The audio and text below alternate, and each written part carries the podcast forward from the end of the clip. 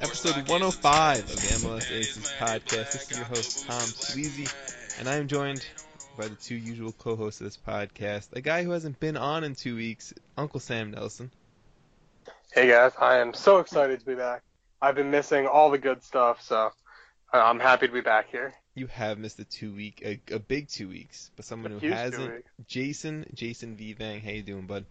What's up? I am, I am well. A little tired, but you know, that's how it always is, right?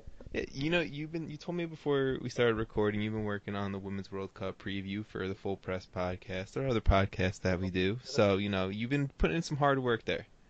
Yeah, I spent a couple hours uh, leading up to this. So if I if I start like talking gibberish, it's because I just spent like many hours researching soccer. If you start talking about Kristen Press and Megan Rapinoe and stuff, you know, we know why. Yeah. Got it. All right. This episode, episode one oh five, like I said, is brought to you by Roughneck Scarves and Golden Gold Press. I'll talk to you guys about that a little bit later.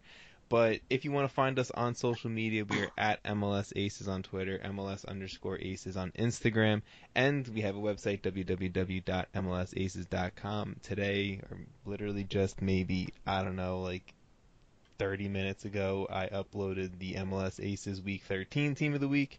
Um, every single week I do a Team of the Week. I try to put out some type of blog. I put out last week a blog about DeMarcus Beasley and Chad Marshall retiring. And going into that, let's talk about Chad Marshall. Uh, Jason, you and I, of course, another big piece of news dropped after we hit the record stop button. I wouldn't have it any other way. I would not have it any other way. Exactly. So Chad Marshall, Seattle Sounders, Columbus Crew um, center back, announced he is retiring from professional soccer.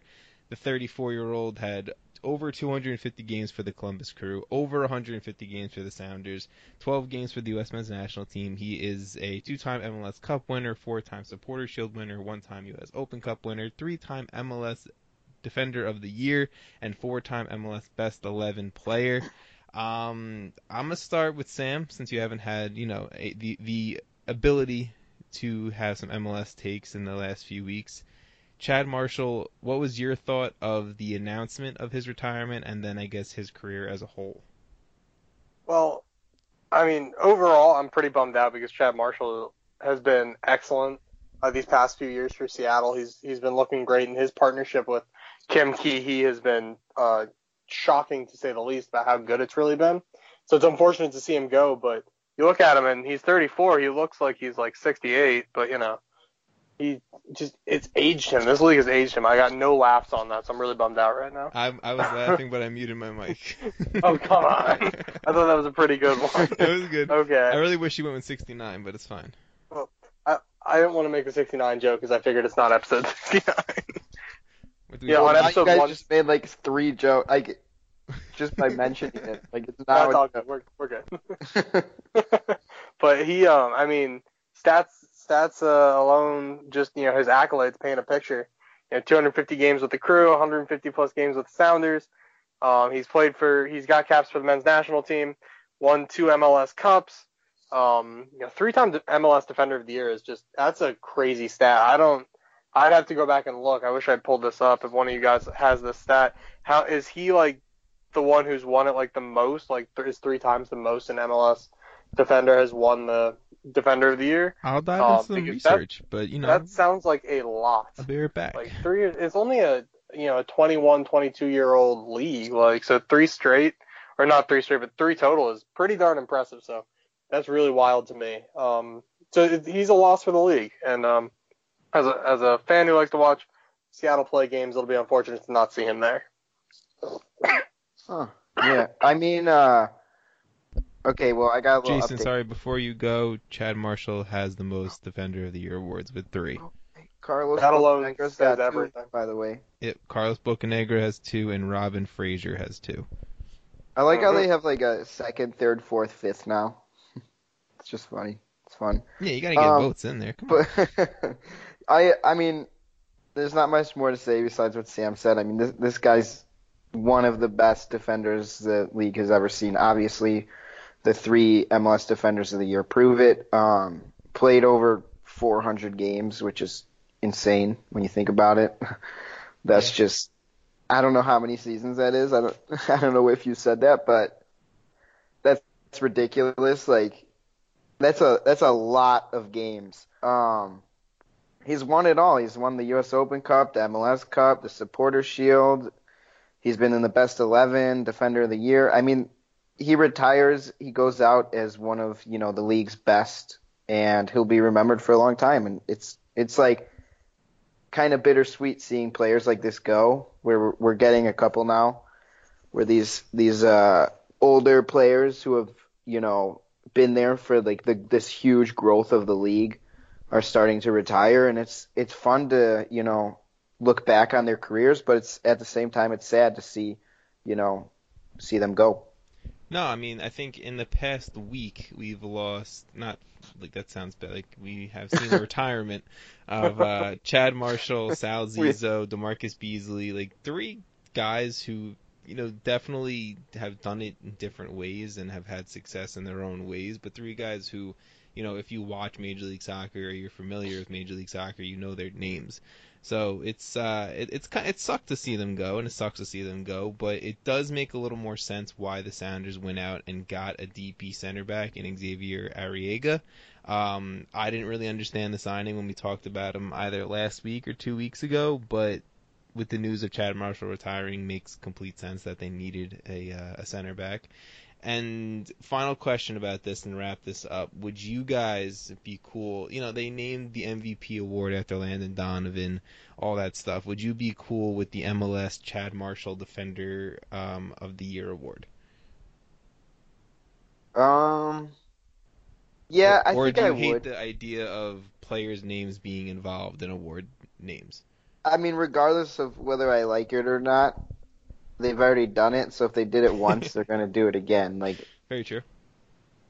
I'd be more surprised if they just left it as M L S Defender of the Year when they already have like the Landon Donovan M V P. It just it would sound, it would just seem weird. Like the consistency is just way off. So I mean, I'm not opposed to it from that from that standpoint. I, I'd be fine with that. I think that's. I mean, he's won it three times more than any any player, so he's definitely deserving of of that title, I would say. Sam? Yeah, I, I would. I think it'd be pretty great. I think he's definitely earned it. Um, with you know, he winning it three three times uh, is a huge deal. And then it's funny because when you think like best defender in M L S, like of all time, Chad Marshall is not the guy you think of, but he is the most consistent defender, I would say, uh, yeah. year in and year out. So that I would say would earn him that title. So I, like I think it'd be pretty cool. I like that point. He's not the most talented defender we've seen in Major League Soccer. He's probably not even the most talented defender every single year he's been in the league. But he, like you said, he's the most consistent guy, and he's the guy who brings the most success around him. And, I, uh, and he finished runner-up in Rookie of the Year to Clint Dempsey. So, damn.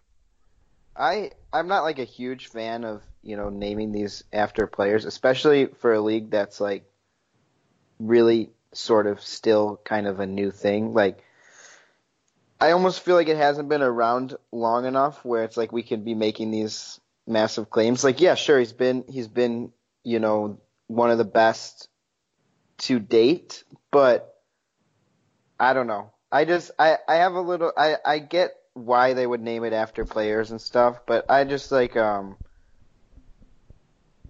I don't really know what I'm trying to say. I, I'm not, I'm not. I don't love the idea of naming it after a player, but if they have to, I think he's he's deserving.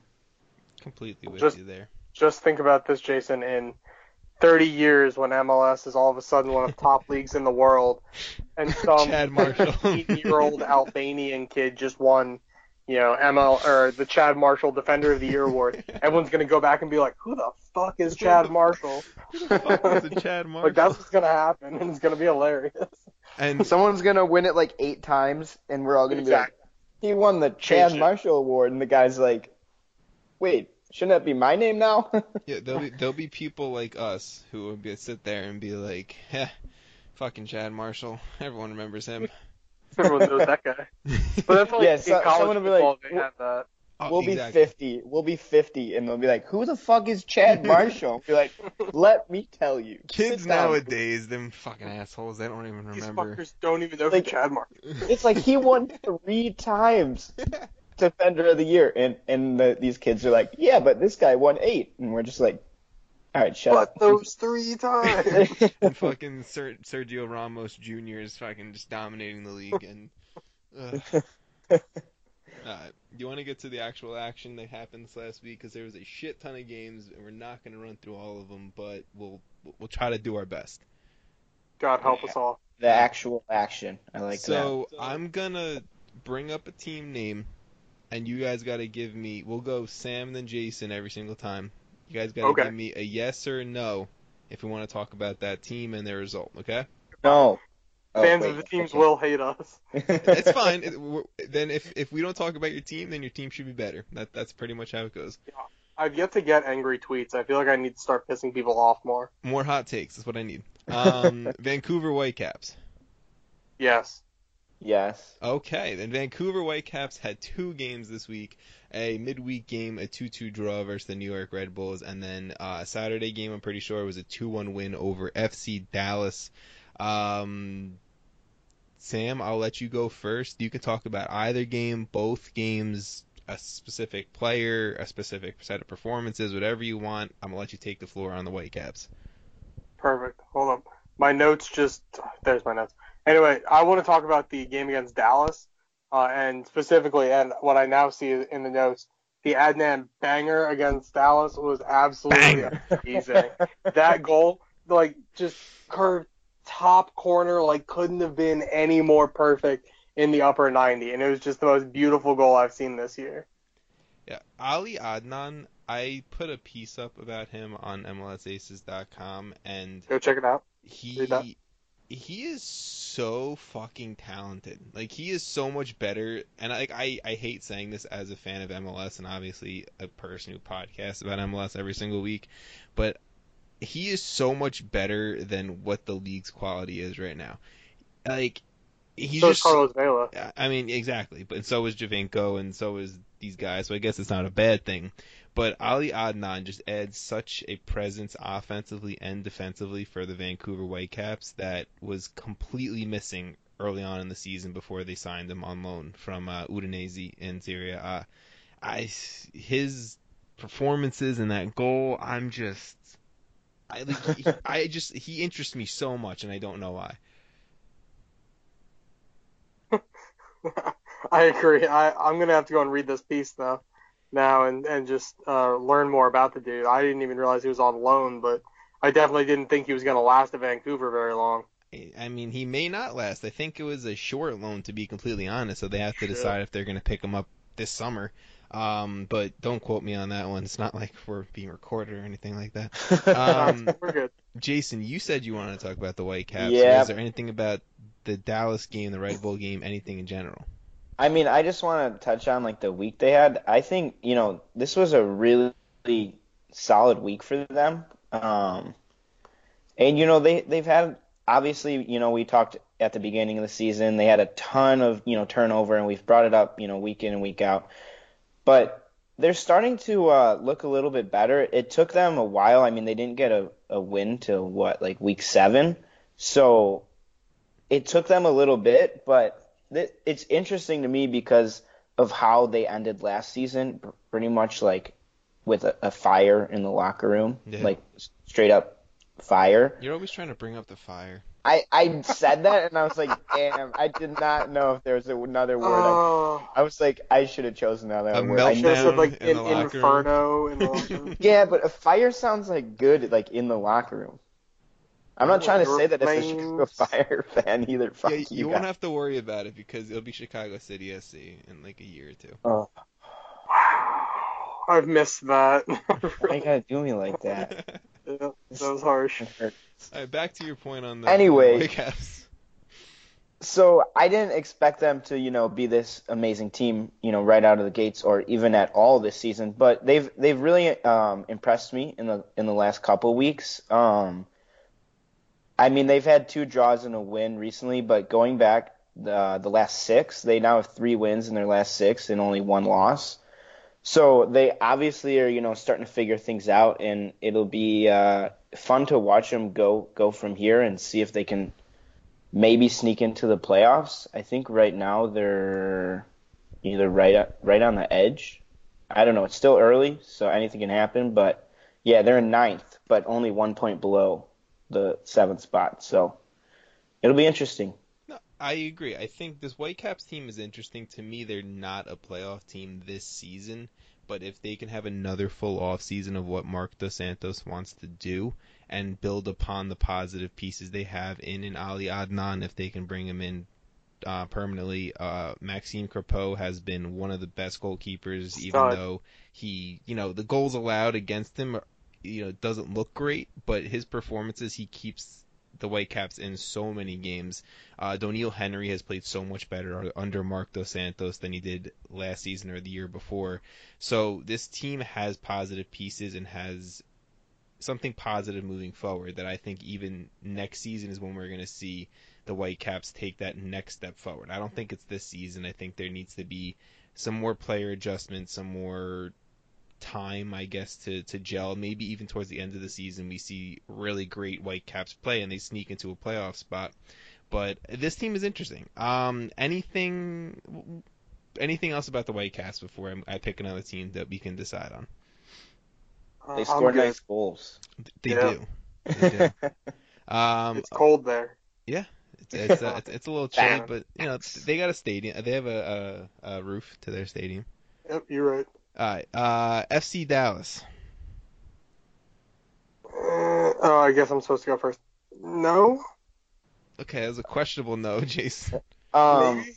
I just have something small to say about them, and uh, I mean, you wrote it in here too, the losses of Pomykal and Cerrillo at the U twenty World Cup, I think are having a, a decent impact on them. I mean, both of those guys are, obviously they're, they're very young players, but they have performed pretty well for Dallas, so it's kind of uh, interesting to see how Dallas will, you know, fill those holes where they don't have those guys, and you know what happens when they come back.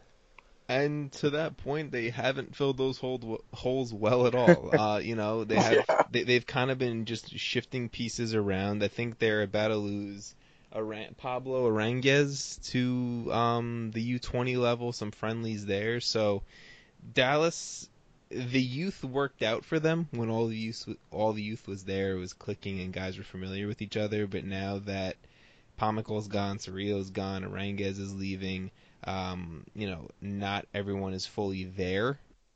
This is where Dallas is hurting, and this is where Luchi Gonzalez needs to be a better coach than he is familiar with these younger players. Um, but Pomykal really is key to me, and I do have to say Jesus Ferrara has been an absolute pleasure to watch this season so far. He's a kid, and he's scoring goals, and he's looking like that that number nine that Dallas, you know, hasn't had since ever. Um, uh, Sam, is there anything you want to say about Dallas? I know you said no, but it was also a questionable no. and... I, I'm sorry. I, I'm with it. I was trying to think. I just, I don't know. I, they're they're not looking great, but they're missing some of their good pieces. And oh, actually, yeah, I do want to say something. Yeah. What do we think about Jesse Gonzalez, like as a goalkeeper? Because when Jesse Gonzalez, I believe it was four years ago now, switched over and did the one-time switch to the U S Men's National Team, like I have yet to be impressed by Jesse Gonzalez at M L S level. And then I think well, I, I don't we, even think he's gotten the cap for the Men's National Team. We did not. the. We did the Men's National Team Gold Cup roster last week, and, I mean, we mentioned, what was it, six goalkeepers ahead of him, and he wasn't even on the list, so yeah. It's not looking good for him, to be quite honest. The only... He's, he's a little too inconsistent. I mean, he yeah. he can be very good at times, but he's also, you know, gets obviously a lot worse at times. I think that physically, like, his size and his length is impressive at times. He's six foot four, he's a big kid, and he's all kid, he's fucking my age.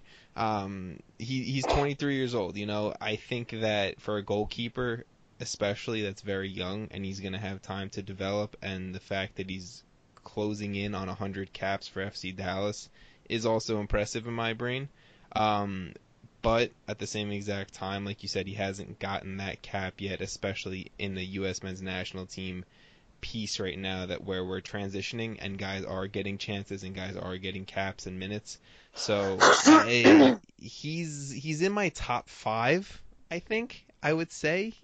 Tough, I don't know, but I like him. I want to like him. I want to think that he has a shot at doing something for the U S men's national team by his, you know, twenty-six, twenty-seven-year-old season. I would definitely put him in the top five right now, I think. Are we saying top five U S or top five M L S? Top five U S. Yeah, U S. Okay. Top five M L S. It's, yeah, it's not. He's not top five M L S. But I think top five. That's what I was wondering. I mean, we can quickly run through it. I think it's Steffen. I think Horvath. For me, Hamid. Steffen. Um, probably you still have to have Guzan up there, and I would say Jesse Gonzalez is right there with Sean Johnson at five. The only yeah, the only difference right. I'd have is uh, Steffen, Horvath, Hamid, Sean Johnson, and Jesse Gonzalez. I'm not I'm not huge on Brad Guzan. Fair, I can get I understand why. I know you're not crazy about Jesse Gonzalez, Sam, but I, you know, I think he's around he's, somewhere.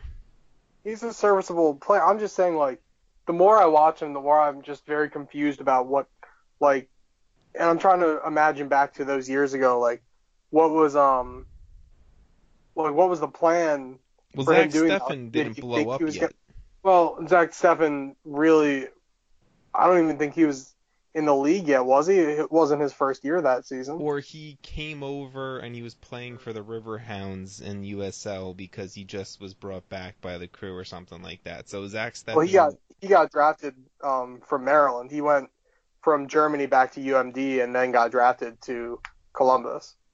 Okay, whatever. I, I, I'm there just... I, yeah. Funny. I don't really know what... I'm just trying to figure what, out what happened uh, with that. Sorry, go ahead, Sam. No, no, I'm I, I'm just trying to, like, really, I'm trying to now Google what year he um he did that. Um, let's see. Jason, what was your point? I was just gonna say I don't really know. Oh fuck! What was my point? So he announced in twenty seventeen that he did the one-time switch. Ah, I that, remember. So it's twenty seventeen. Jason, uh, what's your point? My yeah. point was, this is about Jesse Gonzalez, by the way. Um, okay. I don't really know where what his ceiling is, and that's that's my question. Is like I think he could have a high ceiling. I, just I think, think he has a high ceiling, but he's very it's low taking as well. Him a while to get there. Exactly. So where, I where mean, you look at Zack Steffen, how long are you willing to wait? He's a year older, and he has the same amount of caps in M L S as Jesse Gonzalez does, and he's won a Goalkeeper of the Year award, and he's performed well on a club level in Major League Soccer already, where Jesse Gonzalez is playing inconsistently every single week for Dallas. Ah, uh-huh, so I've done my Googling, guys. So, Jesse Gonzalez confirmed in twenty seventeen he did the one-time switch. Yes. twenty seventeen was the the year that Zack Steffen became the starting goalkeeper for Columbus, and it was the twenty seventeen playoffs that fall after the Gold Cup where he made all the saves in um in the penalty shootout for the Crew against Atlanta. So it wasn't until uh, the fall Wikipedia that really people took note. Thing. Yes, it is. So that's that's I what I got. That, so that explains that. So yeah, uh, Steffen hasn't blown up yet. So there's your Jesse Gonzalez, Zack Steffen history. Um, if you guys were wondering. Let's move on to. I mean, this. I mean, I'm gonna hold out to a vote again. We can move on to the Red Bulls. Sam, what's what's your uh, your decision? I can talk about the Red Bulls. All right, Jason. Uh, I guess so. I'm the tiebreaker here, so you can say no.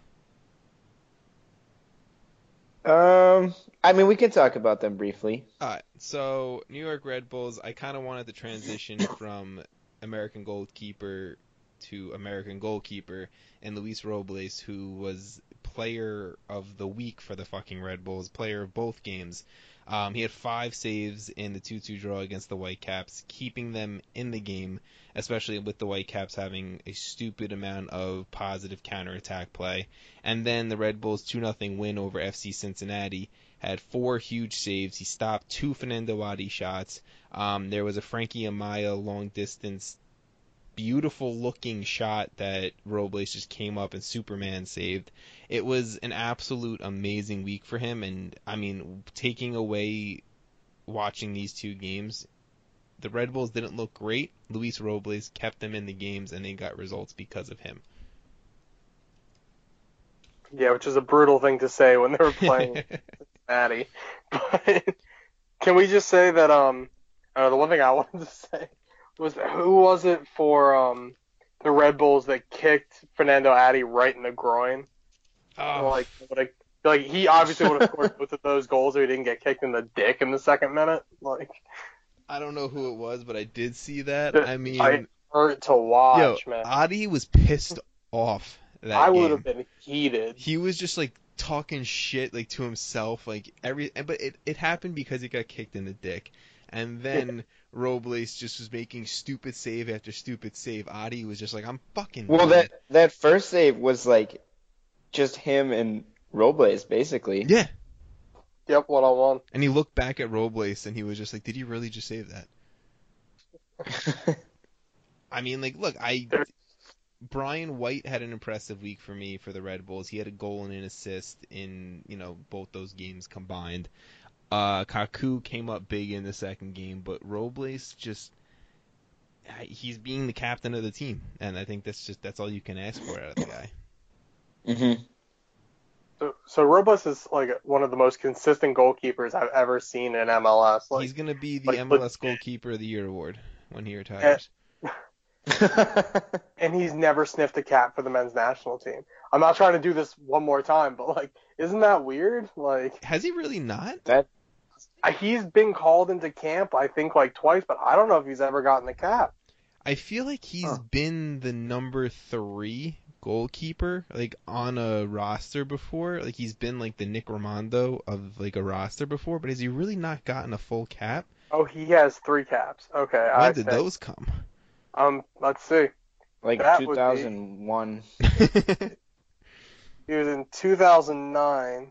He made his debut in the two thousand nine Gold Cup in a game that ended two two against Haiti. Let's see. Then he returned for a friendly in twenty sixteen against Iceland. And then he made his third cap in a friendly against Jamaica in twenty seventeen, but was subbed out at halftime. I mean, look, the guy, he's, again, he's, I feel like he's a Chad Marshall level guy where he's just consistent, great, fantastic M L S legend. And over two hundred appearances for the Red Bulls. Like, he's he knows how to do it in Major League Soccer, and he's done it very well. He's uh you know he's never won the M L S Cup, but he's he's won his trophies, and he's been respected as a great goalkeeper in this league. Do you think he's a product of his system though? Like, Red Bulls have like that system that they play through that no matter what happens, even when Jesse Marsh left, like the system remained the same. Like, it was the same idea. Do you think that he's a product of his system that he's, like, showing as good as he is? Or do you think he's just a super legit goalkeeper that's just not getting a shot? I mean, like, no, he still no makes national team level. He still makes, like, incredible saves. Well, yeah, absolutely. That's what does. I was going to say. Just, I just like, don't understand. Like, he might benefit from the fact that they have a very consistent system in place, but he still, at the end of the day, has to make these saves, and he does it. Week in yeah. and week out, so I'm trying to play like devil's advocate for it because I just don't get it, and I really like him. so like, no, to, there's got to be a reason, right? To me, I think Robles is a, he's not the biggest goalkeeper, he's not the most athletic goalkeeper, but I think he's very intelligent, and I think he does understand what the New York Red Bull system is, and I think he takes his understanding of that and plays it to his advantages, if that makes sense. I don't think he's a system goalkeeper. I think he's a smart goalkeeper that's going to take the the the advantages that the Red Bull system has, and he's going to play with those strengths well. And he's always had great center backs in front of him. On top of that, I'm not taking away from his ability, but he's always had Matt Miazga. He's always had, you know, now Tim Parker and Aaron Long. Like, he's had these guys in front of him in recent years who've who have been good, who have been very good center backs. honestly, like, the way I see it is, like, you play for the team that you play for. I mean, it's not like you have a choice at, at some point. I guess you do. But you can't really penalize a guy for being good in a certain system when, you know, like, why why would he leave the system, I guess? I don't really know what I'm trying to say, to be honest. So if you do, you know, help me out here.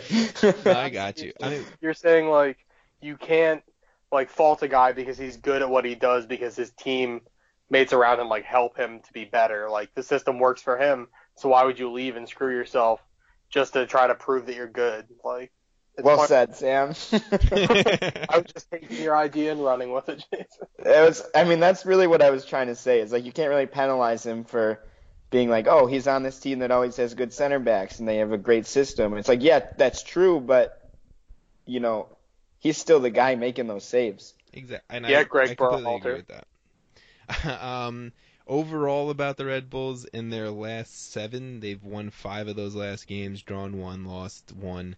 They've turned around an ugly start to their season. They're not the same Red Bulls team. I mean, this is my personal opinion. I don't think they're the same Red Bulls team of last year, the year before, or twenty fifteen, um, or twenty sixteen, I guess.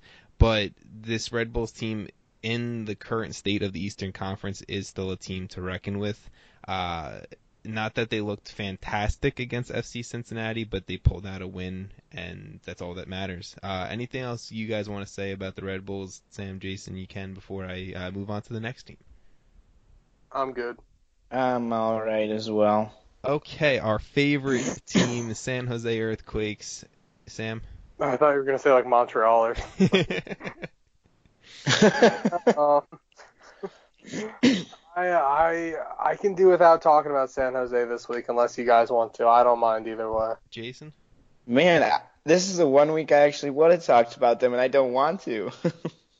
wait, wait. So you want to or you don't? I'm so I, I was confused by that sentence. Yeah, I was gonna say, what was he saying there? I'm trying to say, all right, fuck, dude. I just he's tired. Uh, Kristen Press, remember her. Anyway, um, so I yes, do want. To... Okay, I want to talk about San talk Jose, about... too, so Jason, I'll let you go. Um, first of all, this this is just hard for me to talk about because they just killed the Fire. But uh, they did. This week they beat uh, Toronto two to one, um, which was just a solid win, you know, because Toronto is, you know, decently, whatever, decent. Um, they had, They're decently they had, decent, yep. They had no Pozuelo, Bradley, or Osorio in this game, but um, which which allowed for Toronto to, you know, start some of their younger kids, which is always good to see. Um, but fucking Wando, man, you can't stop scoring. You're very angry about Wando. He has six goals in two games, and four of them came against the Fire. I have every deserving right to be angry that he had like this crazy resurgence in his two weeks. Look, now he's at career goal number one fifty after. Good for after him. First pass. Of all, it's good for him. Okay. Beautiful. No, I think Jason, I think you and I downplayed the goal record last week a little bit after listening we definitely to the did. episode. It's it's crazy that I mean at this point he has one hundred fifty goals in Major League Soccer, and you know I think we said it correctly last week that. Or maybe we didn't say this last week. I don't remember who said it, but he's not a soccer player whose level is past Major League Soccer. Major League Soccer is his forte, and he's not going to go overseas and play in the E P L, Bundesliga, Serie A, wherever you're going to go play. Major League Soccer was yeah. his his perfect place to play his, soccer. His and, ceiling, really. Yeah, and he did it fantastic. And one hundred fifty goals is nothing to knock at in a professional league.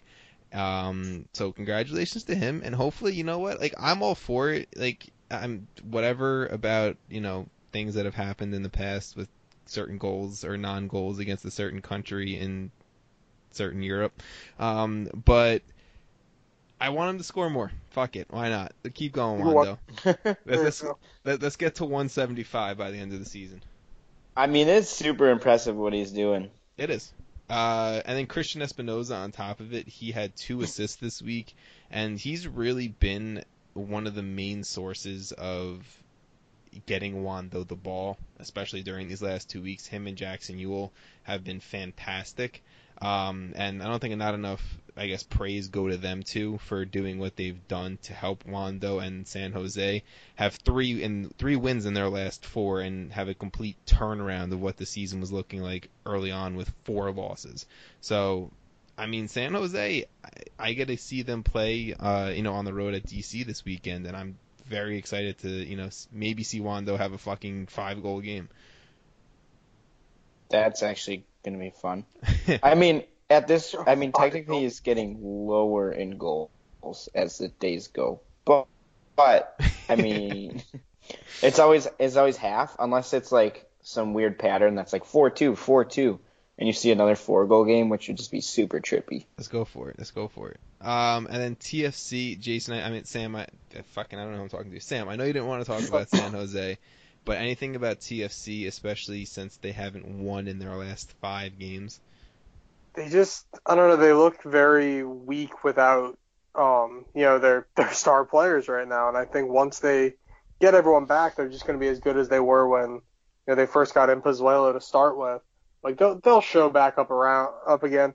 I don't know if they're going to make a consistent run for the playoffs, like, if they just continue to have these struggles. Like, right now they're in seventh place with seventeen points, but they're tied with the Fire, who also have seventeen points. Like, it's a very close, tight knit from from six down to ten right now, so or six down to eleven even.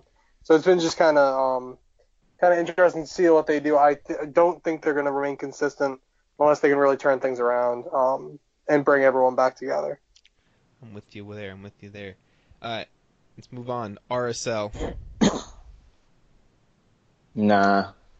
No. Okay. I just I, I just appreciate that they beat Atlanta. Anytime a team beats Atlanta, I'm just kind of enjoying. Oh, it. True. So are we are nice. we gonna, are we talking about Atlanta? Yes or no? Just to make fun of them for thirty seconds. Uh, so I'm gonna say, I'm gonna say we we're not gonna talk about this one, but R S L did beat Atlanta United this week, two to one.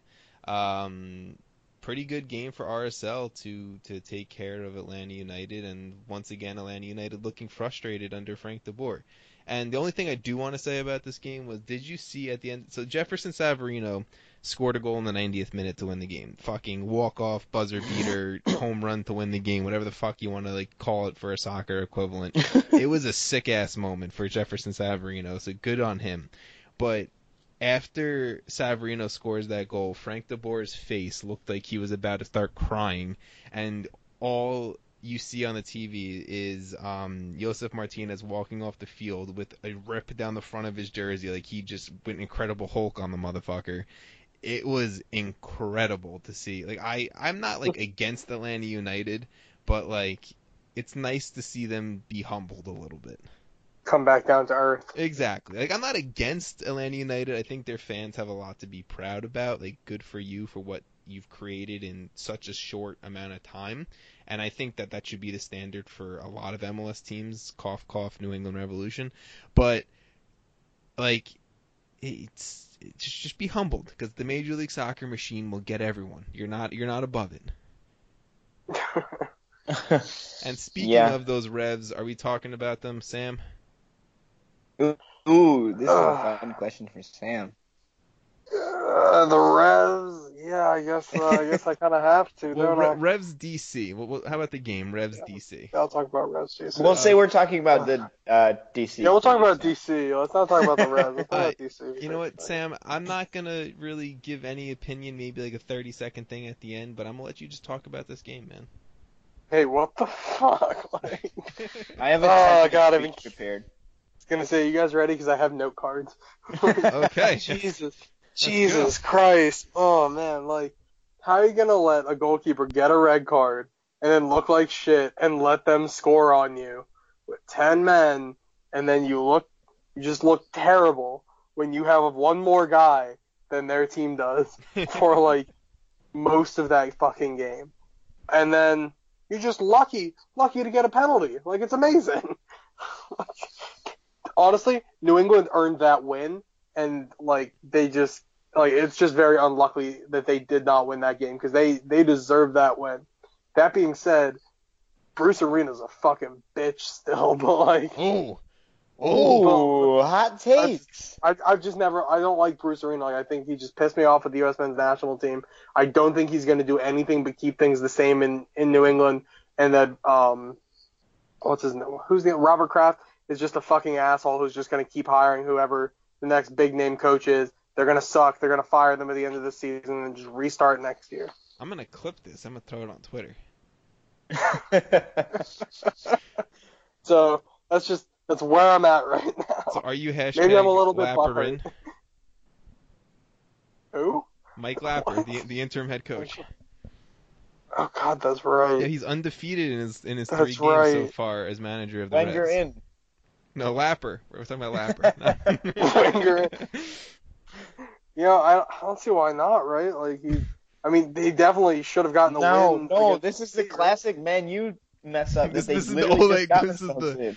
But, the, the but Jason, didn't trick. you see Arsene Wenger playing in that charity match, outrunning Zinedine Zidane? Yeah, he did. yeah, he fucking did. All I'm saying is do not hire the interim head coach instantly. With like The, the one who has no experience? How this, weird. This is not how it works. I mean, I, I'm proud of, you know, he should be proud of that undefeated in three games, but, like, but hiring maybe him. Montreal should sign him. Ooh. Ooh. Or going Mike Lapper. Maybe Cincinnati should, um, because their fucking interim isn't working out. Maybe but... D C should, because that coach-player thing for Wayne Rooney is kind of, kind of rough. It's not, it's not working out well. Uh, Jason, did you have anything you want to say about the Revs D C game? Um, I thought, I thought I heard you say something. If you don't, you you, you don't have to. I mean, Sam said it, said a lot, but uh, that it was just a red card. Something. That red card was ridiculous. Yo, Matt Turner fucking came out of nowhere. Randy Orton. That was like, I, did he forget what he was playing? Like, that was a full-on just, like, body check. Yeah, he went back to, like, the W W E video games when you were a kid and just fucking R K O. Like, I'm surprised he didn't have a chair with him when he did that. it's, it's a ladder match. Just fucking take out a ladder. No chairs on the field. Doof. It was crazy. That's all I had to say. That's that he red got card. Up and he knew. That was one of the most absurd red cards I've seen you know, in a while. He got up and then the the ref came over to him and like started pulling out the red card and like his face at first was like shocked. Like what the fuck did you think was gonna happen? Yeah, he was like, He's like wait, the ref- what? A red card? No. Yeah, and then I do have to say, you didn't say it in your little rant there, but um, Brad Knighton making that crazy ass save on the Wayne Rooney free kick following that red card, oh, yeah. unbelievable. Yeah. Like that was an unbelievable save from him. Like obviously Wayne Rooney got it in at the end with the penalty kick, but like Brad Knighton has to get a little bit of credit for saving that game. That, the whole team and the whole defense, like. Brandon Bye made a number of um, Brandon, blocks. I mean, Brandon Bye also gave I, up the, the, the handball at the end of well, the game, too. But which was bad, but, like, before that, like, it looked amazing. Like, I, I'm giving Brandon Bye all the credit here. Like, I know Brandon Bye is one of those guys that can play offense and defense, I think, equally well. And he I had, hope they trade him because he deserves better. He does deserve better. Maybe, like, you know, I don't know.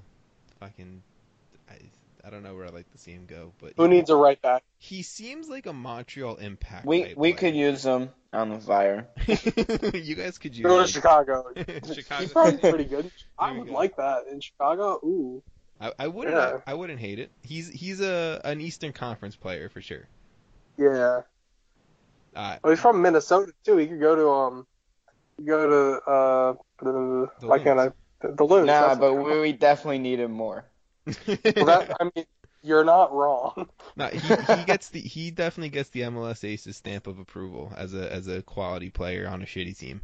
I mean, I saw him make one slide tackle this past week that was beautiful, and then that, that sold me on wanting him on my team. He can also just go. put in a beautiful shot. Like I'm I'm, I'm yeah. a fan. So Brandon Bye, I'm you know if we get him on the podcast ever, I'm I'm gonna let Sam talk to him. He's a listener. Oh, he definitely for yeah, sure. Yeah, he's a listener. No doubt in my mind. Without a doubt. Frequent listener. All right, um, let's move on. Let's move on to some of the more important games that happened. And this was just in my head. They were important. They may not be more important to you guys. The um, important games are coming up next. So, Sam, L A Galaxy versus Orlando City. Are we talking about this? Yes or no? the Galaxy, Orlando City? No. Well, the goal was nice, but other than that, no. All right, Jason? I just have one thing to say. Yeah. If the Fire ever lose a game in this fashion, I will need to buy a new T V because my foot will be through. the, they dom- They. Oh, I feel like L A had no business winning that, but that's all no, I'll say. They never do. Yeah. Nearly nearly put my shoe through the T V if, if I was an Orlando fan. I know you guys see the stats I put on the uh, notes in front of you, but Orlando City outshot the Galaxy nineteen to four. David Bingham had to come up with a great game of six saves, and the Galaxy had to make thirty-seven clearances in this game. thirty-seven clearances against Orlando. That, and, and, and an Orlando team without Dom Dwyer, nonetheless. Like, they still have Nani, I get it, but... like Dom Dwyer is still a, a striker where you're like, okay, if they had thirty-seven clearances against a Chris Mueller, Dom Dwyer, Nani starting front line, like I get it, but that's not the case. It's embarrassing. They shouldn't have won this game. And they won a game without Zlatan on the field too. They snapped a four-game losing streak, and uh, I think they bumped back up to third place in uh, in the West, so yep, maybe, maybe they're turning it back around after uh, a little rough stretch. I mean, I wouldn't call this game like a turning it back around game. Like they I'm did win, over... but maybe they're hope. I'm saying maybe they're taking this as like motivation for a little bit of a turnaround. Hopefully, it's motivation that they need to fucking get better. Maybe uh, they'll realize that they can't just give it to Zlatan. But Jonathan dos Santos is back. He's healthy, so that's all good for Galaxy fans.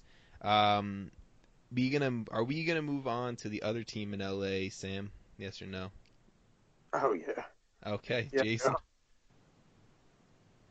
Yeah. Okay, L A F C. My my favorite team apparently. Um, L A F C defeated the Montreal Impact four to two. Carlos Vela had a goal and two assists in this one. Tyler Miller had to come up with six saves. Um, Ignacio Piatti is back. He is healthy, but he's not been the same impactful player yet. Um, I want to emphasize yet. Um, Jason, I'll start with you. Watching this game, watching the highlights, whatever you want to, you know, talk about at this game. What, what did you think? I mean, L A F C is obviously good. to put it to put it simply, uh, their goal differential is absolutely ridiculous right now. They're at twenty-five goal differential, plus twenty-five, thirty-six goals for, eleven goals against. That's the most goals for in the least goals, or tied for the least goals against with Atlanta in the entire league. And the goals for, like, it's not even close. The next best team has twelve less than them. So the next best team has twenty-four goals. They have thirty-six. They've lost one game, like, I don't really like. Of course, like I. I mean, it was against uh, the Whitecaps. Was their yeah. loss? That's so yeah. wild. To it me. was a it was a midweek B team L A F C team versus the Whitecaps. Yeah, but I mean, this week against uh, Montreal, like I never expected Montreal to win. Yeah, like it sounds bad, but like L A F C is on another level right now, and they just seem. From the very beginning when uh, – who's their goalie? Montreal? Uh, Evan Bush. Evan Bush, correct. Evan Bush made that mistake and just, like, gifted L A F C a goal. It's like, you, you can't – disgusting play. It was hilarious because, like, I, I watched that and I was like, man, that's what I always try to do in FIFA. But, you can't but, uh, give – L A F C a goal like that. Like, they're already gonna put two to three up on you. You can't give yeah. them one like that. I mean, you, you can't give them any. You can't even you can't even let them sniff the goal. Like, this was this was dead before it started. I mean, I'll quickly go over that goal. It was the first goal of the game. It was the seventh minute. Evan Bush lazily just tried to like clear a ball out of out of right you know, his own box and just kicks it right in front of Christian Ramirez, just walking right by him. It just bounces off Ramirez's like ass and goes into the net. Like easy one nothing. Seven minutes into the game, like, you're gonna lose. uh, Sam, what did you want to say about L A F C or I mean the Impact? If you want to talk about that, fucking Impact looked terrible, and then. um, the best way to describe it was, I guess, when because when I was watching the replays of the games on E S P N Plus today, and the guy just kept on saying, this this final score does not reflect how this game went, not like at, at all. all. Not like, at it all. was just pure luck that um that Montreal scored two on L A. Like, Tyler Miller had a really good game outside of, I mean, one was a penalty kick. Like, that's just, you know, that's not usually going to go his way. And then the other goal was really, like, it wasn't bad. So overall, like, L A just looks, I don't know, I was trying to be nice. L A just is dominant of every game I've seen them play. And they were even dominant when they lost to, uh, to Vancouver. Like, it's just, it's just crazy. And this, this, this score does not reflect this game. It, it should have been a shutout or four one. It was, was just, say, it was another crazy game. I'd give them the penalty kick. Walker Zimmerman completely Absolutely. took out Anthony Jackson Amell in, like, I think it was like the eighty-somethingth minute. Um, and completely give you the penalty kick, fine, four one. But that Eddie Segura, quote-unquote, own goal was such bullshit. Maxi Urruti just looked frustrated as shit running towards the end line, just kicked it as hard as he fucking could into the box. Like, you can just tell he wasn't even aiming it. He was just like, fuck this game, and just rocketed it. That shit is so funny, dude. That's just so funny to me. Like, he was like, he was acting like a child with the ball at his feet, and like it just like bounced off Segura and into the net. Like, it was just like so unfair. Like, I guess unfair, because fucking L A F C is unfair against every other M L S team, so why not? That's true. So, I mean, I mean look, the Impact are still fourth in the East currently, but L A F C is just absolutely running a fucking train on every other team in Major League Soccer right now, and it's it's it's a little unfair, but, you know, whatever. I, I kind of like having a team like that right now in uh, Major League Soccer. Um, Sam, you ready to move on? Um, yeah, I'm ready. I'm ready for oh. the... Uh... I'm ready for. Sorry, Sam. No, you're, you're, I'm ready for all the hot takes, like, in a, in two months. Like, is L A F C the best team ever? Like, oh yeah, I'm, I can't wait for those fucking for, like, articles. M L S soccer dot com. I can't wait for Matt Doyle to fucking talk about that. Um, and I respect Matt Doyle too, but I know he's just gonna come out with it. Yeah. yeah. um, Western Conference, another Western Conference game. Minnesota, Houston. Do we want to talk about this, Sam? I'm good. Jason. Um. Nah. Alright. Um, Minnesota defeated Houston at home one nothing. The only thing that I want to say for the Houston fans out there is that, um, Houston, we have a problem. Question mark. Oh, it was a question great. mark. Thank oh, you. Oh, that's so great. I was really hoping we, we wanted to talk about this game, but I'll go fuck myself. I didn't guys. even see that until. All right, so I'm I'm gonna say oh, it here. Great. No, Houston, you say it right here. Houston, we have a problem. Um, this was Houston's first game this season without Albert Ellis in the lineup due to, I think he had concussion-like symptoms at the end of last game, so he didn't play in this one. So he had a concussion, definitely, but not great. With him not in the team, the attack wasn't the same. Obviously, they got shut out, and there's also rumors Elise is going to be sold during the summer. So is this what Houston is going to look like with Elise not in the lineup? Mauro Manotas was getting a shit ton of attention because not all the attention was being drawn away to Elise. Um, Tomas Martinez wasn't. He was getting even more attention in the middle of the field as well. Uh, Romel Quioto, Memo Rodriguez weren't doing the same thing that Elise do because they're just not the quality of player that he is. So Houston, I think we have a problem, but um, definitely a problem. We can we can move on to, I think, probably the most shocking game of the weekend. Um, I this, this might just be personally for me, but uh, Sam, do we want to talk about the Union hosting the Portland Timbers? Yeah, I'd like to talk about that. All right, Jason. I feel like I called this one out as a game to watch last weekend, in, or last week, and you, like, made fun of me for it. I might have. I might have. I'm not one hundred percent sure, so I don't want to, like, go on the record saying that you did. That's fine. Um, but, yeah, I want to talk about it. All right, Jason, I'll let you start then. Um, Portland win three to one. Honestly, I didn't hear if you said the, said the score yet. I did. But, uh, that's fine. You did? No, I did not. It's, it's cool. Oh, I'm taking over your role. See what happens Thursday. Anyway. All right, fine. I won't take over your role. Um, Portland, like, I've been kind of, like, uh, not ready to count them out ever, even after that five-game loss streak. I'll raise but... my hand and definitely say I was. and shit on them. Yeah. Um, but, I mean, they, they now have started to, you know, get some results, and things are starting to fall their way. And it's still so early in the season that this away uh, stretch, this road stretch that they've been on, hasn't hurt them as, as much as, you know, you, you might have thought. I mean, they're sitting in tenth right now with fourteen points.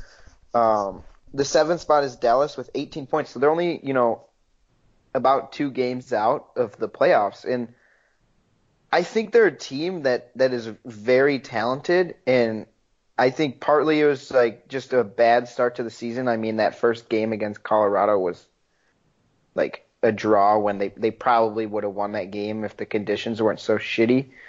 Um, but I think this is a team that is a playoff team and a team that's very good. They just have had a very, you know, I guess unorthodox start to a season, and they, they go home next week. It's against L A F C, so I mean that's a it's very a tough first home game. Very tough first home game, but I'm excited for that game, to be honest. I think that game is going to be. I mean, I know I know we usually do the, like the games to watch at the end, but that that's my game to watch, because opening up the new stadium, you never know what's going to happen. I mean, I, I think it might be a little bit more difficult for L A F C because they're not going to – I mean, that stadium's going to be rocking. Like, the, those fans have been waiting for that to be opened. It looks beautiful if you've seen the pictures. Yes, it does.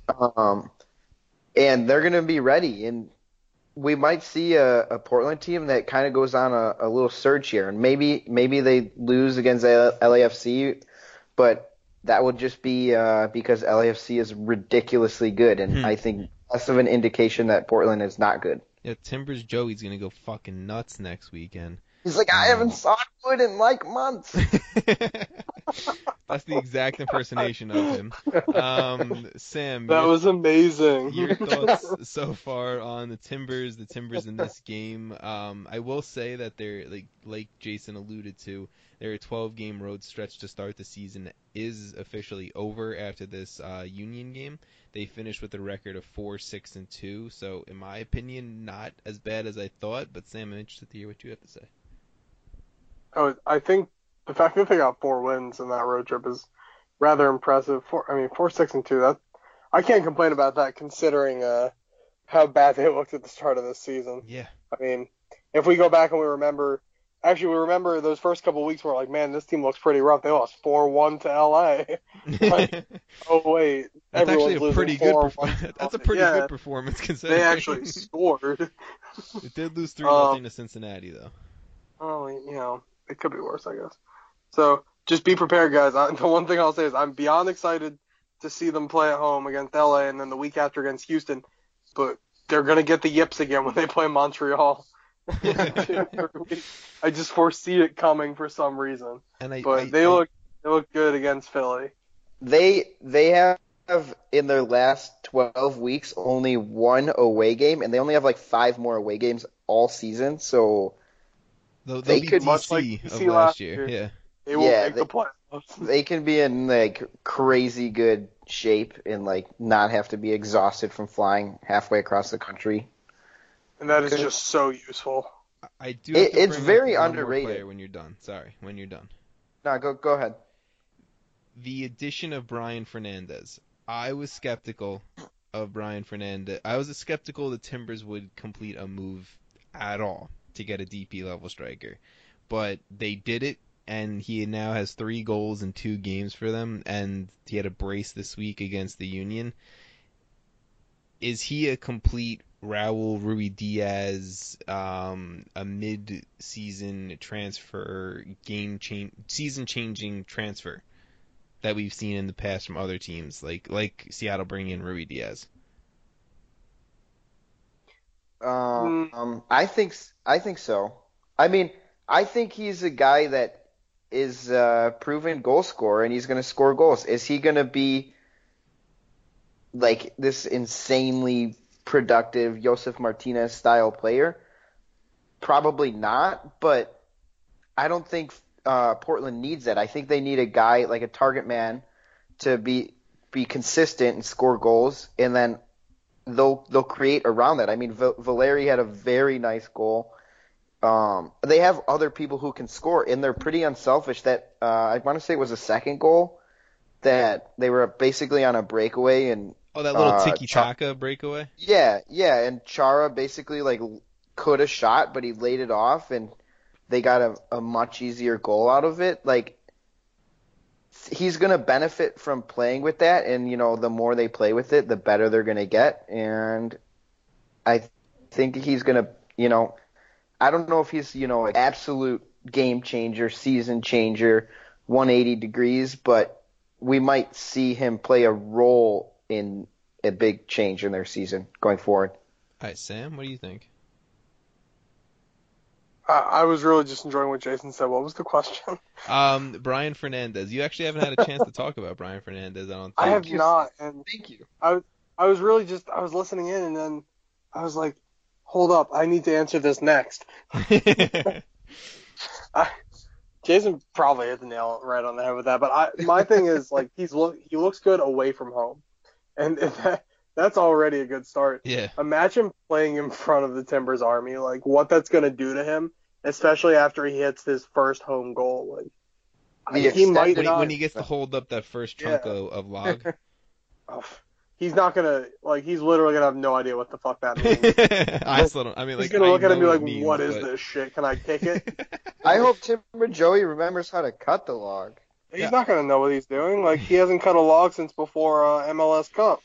Exactly. yeah. Remember they drove a fucking tree to Atlanta. oh, that they shit was so. Dope. I know they didn't. I, yeah, they didn't score, which is depressing. But that shit was so cool. Right, like, good for them, but like, it's like no. mad props they drove a tree across the entire U S. Jason, yeah. I do have to give you credit for that Brian Fernandez breakdown, because I think ninety-nine percent of that is true. The one thing I do disagree with you on is I think he is a little bit of a season changer. I think that when you add a legitimate striker threat to that team, the play of Valeri is going to bump up. The play of Sebastian Blanco is going to bump up, and it's not going to be defenses focusing on Valeri, because now they have to focus on Valeri and Blanco and Fernandez. Oh, and Andy Polo also has had a pretty good last two weeks. Oh, and you know, like, I think that adding him in there, it takes some threat away from other players and lets Valeri kind of create and do his thing and gives other players options, if that makes sense. I mean, yeah, that's definitely a fair point. I just think from a standpoint, like, they're they're now, you know, back home. They're going back home. Yeah. Their season itself is changing at the same time that they kind of brought him in. And obviously he's been helping them. He has three goals in two games. Um, both of those games were, uh, oh, I guess one was a draw, but the other one was a win. Um, he's helping them get on track, but I think it's more of like a full team turnaround than it is getting just one player. And it's easy to say, like, oh, look at, like, if they start rattling off some wins, it'll be like, oh, they brought him in. He's scoring goals. Probably if they're getting a lot of wins, he, he's the reason they're doing this. Yeah, but yeah. in my opinion, I just think it's more, they're go, there's more factors here than just getting this, you know, strike. And I'm not trying to take away anything from, from him, because he's obviously a, a great player, a great striker, but I think the team itself is sort of set up to be successful. They've just had such a rough start to their season that it's it's hurt them. I mean, they started their first game like in a blizzard, and then they've had they've had to fly around the country nonstop. It's it's not going to be easy to get wins at that rate. So I don't know. I think that the season will be, be changed, and it'll be easy to point to to signing him as a, a big turnaround. And I know it played a part, but I don't think it, it's like it's like a piece of the puzzle. Got you. I, and you know what, Jason, I'm just gonna leave it off there. I like that because you're you're sounding very smart. Um, Philadelphia Union, bad loss at home here for sure. They definitely had a shit ton of chances at goal. Um, Fafa Picoult and Casper. I'm not going to try his last name, But they had tons of fucking chances, b- balls that bounced off the crossbar, ball- balls that just skimmed over the net, or Steve Clark came up with, I think, five or six big saves in this game. Was it just one bad game and the Union are going to go back to dominating the Eastern Conference, or is this a little bit of a, I guess, uh, trip back down to earth for the Union? Uh, Sam, I'll let you tackle that first. Uh, I don't. I don't think that this is a uh, much more than a blip on the radar for the Union. I think that they've been a very, very solid team these last few weeks with a lot of really solid wins. Their last loss before this coming back against the Galaxy on match day seven. So it's really it's been a while. Um, it's been you know seven seven games unbeaten or six games unbeaten, and then they lose to uh, the Timbers. Next game up against the two straight win Colorado Rapids, which. Hmm. In all honesty, I'm not sure I foresee them having that much trouble with them, but you never know now that Colorado's on a winning streak. So, uh, but honestly, I think the team looks good. They're, the problem is that they lost like a number of their young players to international duty yeah. uh, with the U twenty World Cup and everything, so it's kind of tough. But I don't, I don't think that they're gonna really drop off that much at all from that. And I think they're gonna. Jason, you good? You good? Jason's dead. Don't worry. Isn't that... I'm good. I'm good. Good. I, uh... good. Yeah, don't worry. Sorry, guys. We care about you, Jason. That's why. That's, yeah. that's why we're asking. It's a, it's all good. I'm good. I'm good. So uh, overall, I, I see the Union keeping pace, keeping pace with what they've been doing. Right, Mister Coffee. Um... Yeah, I had to. Sounds water. Like he's been drinking coffee, not that he was just coughing. No, no, no. We're good. We're good. We're good. We're good. I drank some water. All right, Mister Oh, Mister Water, um, what's your opinion of the Union? Is this a uh, just a one-game miscue, or a uh, you know something that is just a, a I guess a more larger representation of what the season might look like? Um, this is this is definitely a one-game kind of miscue, I'd say. Um, like I was saying, I think Portland's a very good team. The results haven't really shown that so far, but Philly is also a great team. It's just like two good teams came up against each other. Portland ended up winning. Um, I think sometimes when you look at a team, when you go into a game against a team that, you know, doesn't have a great record but has a lot of talent, maybe they didn't play, you know, maybe they didn't, I don't know. I don't want to say they didn't plan correctly for it, but maybe you think it's going to be easier than it ends up being. Um, But overall, I mean, I think I think uh, Philadelphia's, you know, they're going to be fine. They're going to continue to be around the top of the East. Um, so yeah, I, I think it's just like a one-game kind of kind of mistake. No, I got you. I mean, at this point in the season, I think Philadelphia is the best team in the East. Um, but I think that maybe they were just surprised by Brian Fernandez's. What he actually does on the field, because there's maybe not a lot of tape on. Um, Definitely on not a, not a lot to plan for. Exactly. So I, I think that maybe was an impact of it that they didn't realize how, not to use the word impact again, but not how how much of a of an impact Fernandez really does have on Valeri, Blanco, and the rest of these guys that I mentioned before. But we spent a lot of time talking about the Timbers and the Union. I think we all can agree the Union will be fine. The Timbers are on the up and up. S K C hosting Seattle Sounders. Sam, you want to talk about this? Yes or no? Yes. Okay, Jason. Yes. I have nothing I really want to say about this, so I'm going to let you guys just tackle it. Uh, Sam, you can go. Okay, I um, this game was it was a lot of fun to watch. If you didn't watch this game live, like it, I, I'm actually really sorry because this was this was a crazy game. I mean, S K C came out. Uh, Three, three goals from Johnny Russell, but his second goal was the one to watch. He just marched through like six Seattle defenders, just not even a care in the world, and slotted it home past um, Stephen Fry. And then, you know, Seattle starts to come back. Quick goal. Uh, going into the second half now. Uh, Kansas City just gets one back. three two uh, final score. But Johnny Russell, name on everyone's lips today, and Uh, as we've seen written here from Tom, Kansas City's first win since March thirtieth, which is just a huge deal because huge. I've been very worried about my picks for the playoffs. me because Kansas City has been looking rough. Yeah, I do have I'm to pretty give sure you I this. had them in the finals. I do have to give you this. If you're looking at goal differential, S K C is one of only one, two, three, four, five, six teams in the West have a positive goal differential. So something to look at, and because in my opinion, goal differential usually means whether you're a playoff team or not. Isn't that like half the half the? Yeah, it's half the West. No, of... well, I'm talking about like you have R S L, F C Dallas, and a lot of other teams that we've been talking about that are still in the negatives for goal differential. That's fair. S K C still got that positive. That's all I'm saying.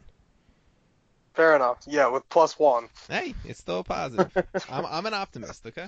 Better than minus one. It is, yeah, exactly. Then, then you look over at the East where Montreal is in fourth place with a minus six goal difference. But everyone else is positive, so... Exactly. That's going to show you where in, where the impact are going to fall, in my opinion. Yeah, um, yeah. Jason. Let's see enough. how that impacts the standings. Oh, okay, we're skipping, I love it. We're skipping over Jason now. Um, no, Jason, if you have anything you want to say about this game, go right ahead. Uh, Um, I just want to go off what Sam said. First of all, Johnny Russell, what an amazing game. First, love the dude. He's awesome. Um, love I, the guy. He's just fantastic. Love him. I just want to say ever. He, he's the one, like, he's one of the guys in the in M L S that I, I would definitely want to have a beer with. But uh, yes, that that second goal, I I watched like four times to try and figure out how nobody touched him. Like he oh, just dude, like there's no way. Like, he just walked like straight through everyone. It was ridiculous. I mean, props to him for, you know, not, some nice dribbling, but he didn't even really make any particular moves. He kind of just had a few cuts and went through like four or five players and just left them all. But uh, yeah, congrats to S K C for getting a win. Um, it sucks that uh, you know they they've started the season so shaky. Mainly because of injuries, and Beasley gets injured again, which sucks. But uh, what are you gonna do?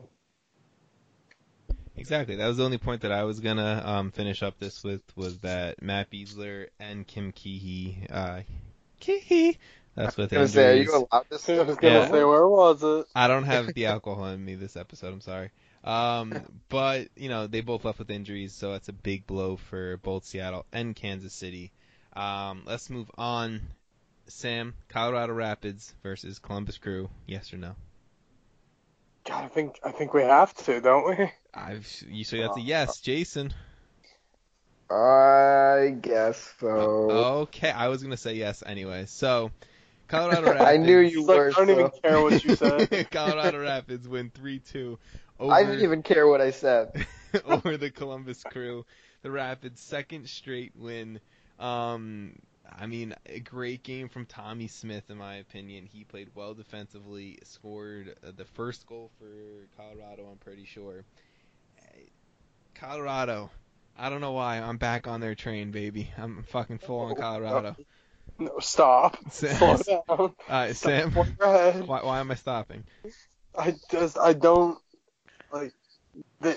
What they're doing right now. That is... He can't even get it out. He's just like, I can't believe because I can't believe what Tom just said. Choo choo. My God, what they're doing is not sustainable. Win- There's still two choo, wins and eight choo. losses in ten. Tom. Jonathan right. Lewis scored. Okay, I'm happy. Yeah, but the train doesn't have any fucking wheels or whatever yeah, the fuck trains exactly. you. Exactly. We're going off the fucking track. We're just sparking until we fucking burn out. They're just, like, skidding, like, down a mountainside. Fuck yeah, baby. It's not it's not sustainable. I'm just not convinced that what they're going to do is going to last this season.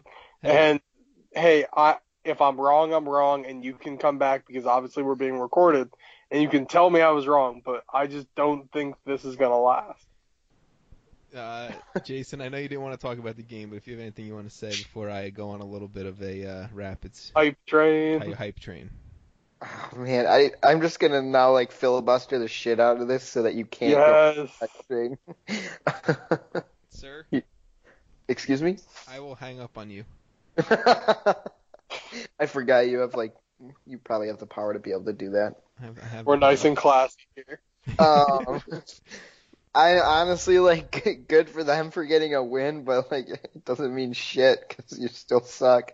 And it was way more fun when they couldn't get a win. I'm like, I feel, I feel bad. Like, sorry, Rapids fans. Like, if you're listening to this and you're a Rapids fan, I'm sorry, Tom. We just lost our one viewer that's a Rapids fan. Um, well, you're stupid because we don't have viewers. We're a podcast. All right, I'm done talking. Take it away, Tom. I'm done. Well, I'm glad I did that. Um, Never mind. I still got more to say. So no, you're fine. Um... No, you're fine. Um, so when Jonathan Lewis is scoring for your team, you're going to win. That's just how that goes. Uh, Colorado Rapids, if you're a fan of the Rapids and you've been waiting all season long for what many people predicted in the offseason that you were going to have this season, including myself, because I think I, I, I'm very far away from, you know, where we our predictions to start the season. You had him third in the playoffs. I did not have him third in the, in the West. I had him at like seven, and I think that they can hit that point, and I'm all on the Rapids hype train, and hop on now. No just, way do you think they can hit seventh? Just know that I'm the one leading this hype train. It's all me. Tom Sweezy, of, of, Tom Sweezy of M L S Aces is the fucking conductor of the Colorado Rapids hype train, and Jonathan Lewis is right by my side. If they make the playoffs, Tom, I will gladly tell every single person I know, whether they even know who the Colorado Rapids are or not, well, they should. that that you were the leader of this. That's fine. I'll even tell strangers on the street. I also just found out the name of this episode, so... We're going to move on. Um, we're going to move on to the final oh, game of the uh, week. It was a big game, Jason. We could talk more. Um, M L S Aces Derby. Let's, let's go with the Fire hosted N Y C F C, and the game finished in a one one draw.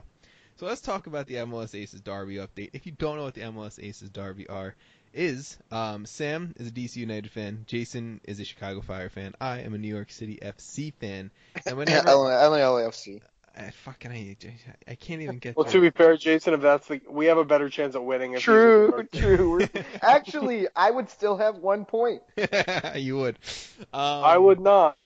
Uh, um. So whenever Dang, our Sam team... just had to relive that loss, the uh, the season-changing loss.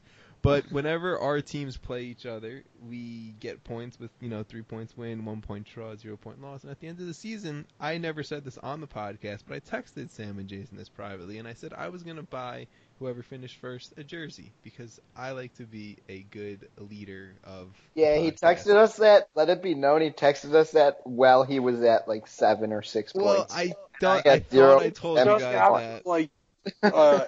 New York City had, like, beat me down, like, I honestly thought I told you guys that, but... New York City, like, beat D C and Whatever. Then, like, kicked him while he was down. Whatever. Yep. So, Reminder. Currently, I am in for first place with four games played and a total of eight points, and right now you two are tied. This weekend. Yeah, you two are tied. Uh, two games played each with one point. But we have another rendition of the M L S Aces I'm Derby excited, coming Sam. Up this weekend. We'll talk about that in a second because I want to hear Jason Actually, it's midweek. Talk about Chicago Fire versus N Y C F C. What were your takeaways from the game, Jason? Um, Soccer was played. That's true. Soccer was played. Uh, I mean, it ended one one. I would have rather had a win. Especially at home. Yeah, we were home. Um, I don't even remember how you guys scored. Oh, it was that bullshit, like, forty-yard strike. Not bullshit. It was a goal. Yeah, okay, yeah. You're right, you're right. It was a nice goal. goal. Nice. Honestly, the Fire's goal was probably a bit more bullshit than uh, New York City's. I, Just I, a fucking I little would, bit. I'm angry about it, but it's fine. Um, I take it you think he was offside? No, I take it that it was just a bullshit fucking goal. So, yes. Yeah, so that's a yes. Um, but, yes, props C J Sapong. I mean, he can't be stopped by anyone, even uh, New York City. So, hey, that ball rolled into the back of the net, like, just stupid. Just fucking whatever. N Y C F C, we're just on an ungame, eight-game unbeaten streak, and uh, we don't lose. Just. Okay. So, We are going to lose this week, though, when we are going to Columbus for Zack Steffen's last game in Major League Soccer, and we'll probably just have Zack Steffen having thirty fucking saves in the game, but it's fine. Um, that, wait, wait, wait. Yeah. There are only two teams in M L S that have one loss, and it's you and L A F C. Yeah, your baby. Two favorite teams. Exactly. You know, you guys know it. Damn.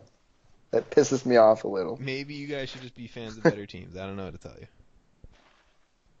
We ain't plastic. Ooh. What? The, I don't know what the fuck you just said. All I heard was plastic and then ooh. Never mind. Let's uh, just continue. We're going to move on. Um, final little part of the show here. Games to watch out for next week. Um, Sam, I, you have a game that sticks out to you. It can be from this list that I have on the notes. It doesn't have to be. I'm just... They're just suggestions. Suggestions. Sam. Well, Sam also just typed in on Skype that he can't hear us, so that's fine. We're going to move on. Jason, how about you? Uh, um, I mean, I already said earlier, Portland hosting L A F C is um, definitely um, my game to watch. Obviously, I mean, L A F C has been, you know, flying high. Portland opening up their stadium. I think Portland could sneak away with a win here. I really do. Yeah, I mean, I think th- their first game at home is going to be absolutely huge, and it's going to be something that's, you know, it's going to be exciting to see, especially with the beautiful new stadium, not new stadium, but new additions to the stadium opening up. Um, we talked a little bit about the Crew hosting N Y C F C. I think it's going to be a fucking shit show. We have another edition of the M L S Aces Derby with D C hosting Chicago midweek, so I think that's tomorrow probably, so check that out to see who is the winner between Jason and Sam. And then lastly, um, I'm going to be down in D C this weekend. I'm going to be first time down in uh, D C with the brand new stadium. They're hosting San Jose, so I get to see my favorite team play uh, Sam's favorite team, and Sam won't be there, and I'm very upset about that. But I'm it's okay. very upset about it too. Oh, you're back! Hey, Sam. Oh, Sam! I, I showed back up. Hey guys. Hey, I don't doing? know what happened. It just like went like dead on me twice. Sam, did you have huh. a team or a game that uh, you were looking forward to? Yeah. So like the, for the game tomorrow or today, for those of you who are listening, day one, um, I will say Philadelphia and Colorado. I think that'll be really good against Colorado. Rapid type train. Uh, riding, riding that uh, two-game uh, winning streak. And Philadelphia is uh, looking to come back after that game against uh, Portland. And the rest of the week, I, I think Dallas and Seattle on Saturday is going to be really good. So those, that's my game to watch. All right. And, uh, I mean, my last thing I want to say is if you are in D C and, you know, you want to you want to get drunk with me after the game or before the game because I plan on watching Champions League before the game, then I'm gonna be around and I'm gonna be drinking, so that's just my it's my plan. Um, you guys have any, anything else you want to say before I close out the show with some ad read? Oh, sir. Jason? Uh, no, I'm all good. Okay. Well, I want to thank you two for podcasting with me today because it's been a good episode. It's been a fun episode, and I'm happy we could um, bring about the Colorado Rapids hype train. And I also want to thank our sponsor, Golden Gold Press. They are the best choice for you to get your custom shirts, hats, mugs, and any other item for yourself, for your organization, for your team, for your mother, father, whoever else. Um, check out their amazing products at a fraction of the price of any other place at golden gold press dot com. And I also want to thank Roughneck Scarves. They're the official scarf supplier to Major League Soccer, U S L, um, and U S Soccer, U S Women's National Team. That they're coming up, so make sure you go over to roughneck scarves dot com to get yourself a U S W N T Uh, jersey, I mean, sorry, not jersey, scarf, because that's what they do. They're Roughneck Scarves, duh. Um, Jason and I oh, actually... Roughneck jerseys. Jason, you and I spent about, what, thirty minutes after last episode just on roughneck scarves dot com. Oh, yeah. Just that looking, was enjoyable. Just looking at scarves and saying, ooh, I like that one. Ooh, I like that one. It was... Surprisingly, no purchases were made, but... You know, a, a lot was put in the cart. If that, yeah. Oh my god. A lot of future purchases are definitely lined up, and a lot. I sent over a lot of pictures to my girlfriend. Like, buy me this scarf, babe. Yeah, I was like, hey, if you know, uh, my birthday's in November, so if you want to get me a gift now for November, you know that works. We don't too. judge. Uh, well, this has been episode one oh five of the M L S Aces podcast. Thank you guys for listening. Jason, Sam, thank you for podcasting. And make sure you listen to the Full Press podcast on Friday, where the three of us are going to talk uh, U S Women's National Team World Cup preview, and I'm excited. And a little Champions League. And a little Champions, a little Champions League, well. League, too? Yeah, sorry. I forgot about that, and I just said I'd be drunk for it, but it's fine. Whatever.